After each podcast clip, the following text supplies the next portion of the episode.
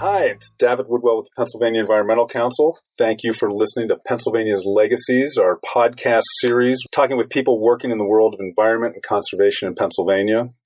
Uh, private sector, public sector, government, volunteer individuals as well. Uh, it's a series that we hope you enjoy as we bring some of these characters and individuals from across the Commonwealth to life for your consideration. Today we have, uh, say, one of the icons, one of the, who you are, uh, one of the leading lights of conservation in Pennsylvania, especially around watersheds for the last 20 years. John Dawes. Uh, many know John as the executive director and really founder of what is now the Foundation for Pennsylvania Watersheds. That's done phenomenal work with funding projects around abandoned mine drainage, reclamation, riparian buffers, uh, has also done a lot of policy work in DC, and while we'll touch on that today, we also want to talk to him about some of the other parts of his life that some folks may not be as familiar with. So, John, thank you for coming in from the thank center part of the state. Me. It's our thank pleasure. You. Um, you. have been doing this for a long time. That's right. Uh, it's actually it's been 22 years working for the foundation, and it's it's a privilege to, to do the work. Um, we as you mentioned, concentrate on abandoned mine lands and addressing uh, acid mine drainage, which is often a part of those sites. Um, my board and I prefer passive treatment rather than active treatment because of the obvious electricity costs and uh, chemicals that are involved in active treatment to improve water quality. When you started mostly focused on Western Pennsylvania, with I'm even trying to remember the name of the organization at that well, point. At, at that was... time, it was a, a, program area and a donor advised fund of the Heinz Endowments yeah. called the Western Pennsylvania Watershed Program, and gone through several names. That's right. That's right. Since then, and when we went statewide, which was about 1999, we became the Foundation for Pennsylvania Watersheds. How'd you get into this? Well, um, I attended the Heinz Endowment's visioning sessions for the environment program, ably led by Andrew McElwaine and Frank Tugwell, then head of the endowments. And after a year of being paid for attending meetings from which I learned, it was just a great privilege to be hired to direct the foundation. And where were you before that? How did you come to the whole conservation thing? Well, um, I, I have a farm. My credibility pertains to land management. And I've owned this farm since I was 22 years old. I graduated from Penn State in June of 1970 with a master's and then bought the farm that July. Literally, not, Literally. not the figuratively. Yeah, exactly, yes, okay. exactly. Yeah. And I bought it with a wonderful professor from Penn State, Herman Purdy, and my brother, Dr. Donald Dawes and and since then uh, have bought the others out. And my wife and I make uh, part time living there on weekends. So, what? Tell me about the farm. What's okay. special? Well, what's its name? What's going okay, on? Okay, it's called Huntington Farm in Huntingdon County, um, and I have raised Angus cattle. I've been an owner and raiser of cattle since I was 18, and they're all registered. Um, the herd has some notoriety uh, for the reason that we've sold bulls uh, from the from the farm to New Zealand, Australia, and Argentina. So why do people want your bulls? Well, um, because of the breeding, because yeah. of the pedigree, and like in the dairy business, uh, where you sell pounds of milk per day of age, uh, we're selling pounds of beef per day of age. And the genetics that we've selected for are fast gaining and marbling. And those offspring of our cow herd do just that. Well, and having had that beef in our freezer, it is good stuff. I'll put in a plug, in, including the yeah. heart at yeah. one point. That's right. Uh, but you, but you've gone beyond just sort of running the the typical cattle herd, right? Yeah. With the, with what you've done at the farm. Well, we have. I have tried to. You know, I don't have a trust fund, and I've tried to tap into every uh, conservation practice that's offered there at the Farm Service Agency. And in fact, that was knowing those programs um, is one of the reasons that I had something to offer to the original environment program that was conceived by the Heinz Endowments. Well, and you're also getting recognized by the National Cattlemen's Association. Well, that that's true. Uh, for they have an award for conservation, and Uh, it's my understanding that we have won it uh, for the eastern region of the United States, um, and it pertains to the implementation of a windmill, which we did through the state's energy harvest program, cutting down on carbon units and supplementing our electricity bill. Um, we have photovoltaic panels for well water extraction so that the cows can drink out of a trough rather than, you know, degrading stream banks. Uh, at the office, which is used to be the farm office, now the foundation office, we have solar hot water heater.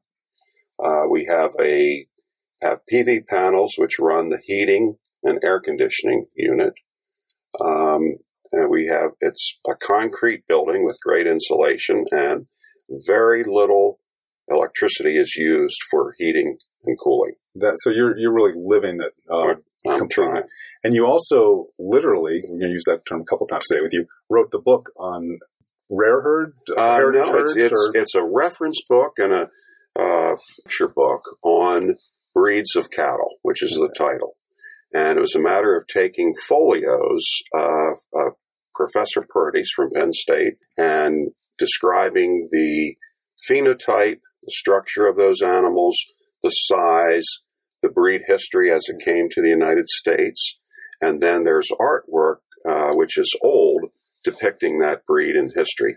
And if you think about it, those breeds developed in an ecosystem. They developed in a, climate, a slope or not, um, a soil type, and and local forage.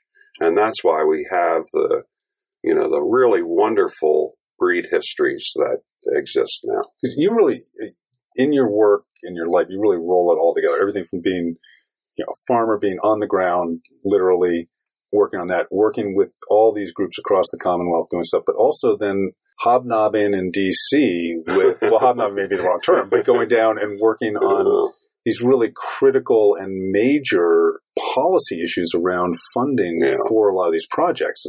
Well, I do. I, I, have to credit the Heinz endowments in the sense that they put me on a path to go after more abandoned mine land funding. And historically, I went to D.C. not hobnobbing, but groveling, you know, for Pennsylvania to get more resources for a multi-billion dollar problem. When I started the work in the 90s, Pennsylvania was receiving through appropriations around 20, 21 million dollars. We would host with the Western Pennsylvania Conservancy uh, congressional breakfasts. We always had 100% attendance at those, and maybe we would get 21 million 500,000 in these these um, incremental growths in what was appropriated. And I learned there that congressional appropriators like to appropriate. They like to hold on to it and then dole it out. But we had a tremendous win in 2006 when I was tasked to head the Pennsylvania AML campaign and we worked on reauthorization of this fund, which is collected from coal industry, the coal industry, um, and those companies at 32 cents a ton. And that, you know, will tell you how much mining goes on in this nation for the reason that there's now $2.7 billion in the fund at 32 cents a ton. So do and, that calculation. And the story you probably won't tell about yourself is that at a time when most people thought that this reauthorization wasn't going to happen, you ended up going down with a couple of others right before Christmas and in the dead of night wow. working with Senator Santorum, I think it was, That's to get exactly right. a lot of money appropriated. Yeah. Without you guys going down to do that, we wouldn't have gotten it. So thank you. Well, you're, you're welcome. And it was just, it was uh, 18 months of work, seven days a week, trying to get this reauthorization through Congress. But having a very good consultant there in Dunlap and Browder, uh, as we got close to the deadline for the Congress in 2006, uh, Congressman Peterson uh, from the, the 5th District and Senator Santorum were really the legislative heroes on it. We knew who was going to introduce. We knew that he would do so because he asked leadership for this as his going away present. He wasn't reelected at that time and still continued to work on it. We knew who who would vote for it. We had the vote count. And interestingly enough, I went to Governor Rendell's office, spoke with Katie McGinty, and um, they told them what we knew. And they um, handed my paperwork back to me and said, John, thank you very much, but we think it's going to happen next year. So when it passed at 3 o'clock in the morning on December 9th as part of the Tax Relief and Health Care Act of 2006, imagine that, something that had to pass. Um, they were greatly surprised, and I had all kinds of, you know, emails from uh, from staff in Harrisburg. It was, it was great fun. It was phenomenal, and everybody owes you a great debt of gratitude for that one. So, why do you? I mean, sort of finishing up. Why do you do this, and what's the outcome you want to see from all of this work? Well, um, in terms of my um, training and my love of agriculture, and I think any farmer would say this: the idea of 250,000 acres of dead toxic land is an offense.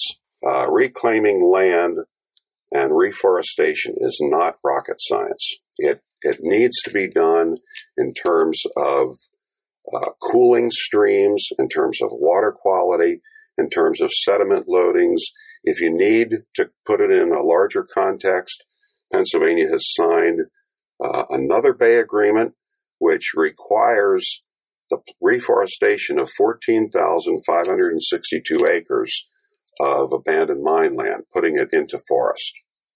So, what are we going to do about that? We're going to do it. um, it, it, takes, you know, um, reconfiguring land uh, to its original contour. Uh, in many cases, it, it, calls for sweetening of the soil either through uh, lime or um, other soil amendments, and then it's a matter of planting trees.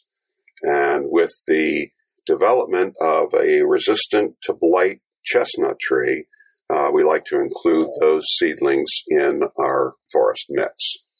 Excellent. So you've been doing this for a long time. What's next? Uh, well, I I would like to um, continue until we get the job done in terms of reforestation of those sites. And then there is the whole issue of brownfields, which pertains to another funding source federally and state uh, statewise, and uh, tackle some of those. Right. Well, John, thank you so much for doing this with us today. Well, it's uh, my privilege. It's, it's always fun to talk with you. And uh, what's the for the foundation? What's the how do people find out more? What's the website um, and all that fun stuff? The the best site to look at is fpwgrants.org and that has a history of all the grants that we've made, uh, resulting in $130 million in total project cost. And I can say confidently that most of those would not have happened were it not for our original money in to leverage the agency dollars to make the project happen. Well, thank you. And John Dawes, the executive director of the Foundation for Pennsylvania Watersheds, do check them out. Uh, their work has been phenomenal, and we expect it will continue to be so with all the partners with whom they work. So, John, thank you. Thank you.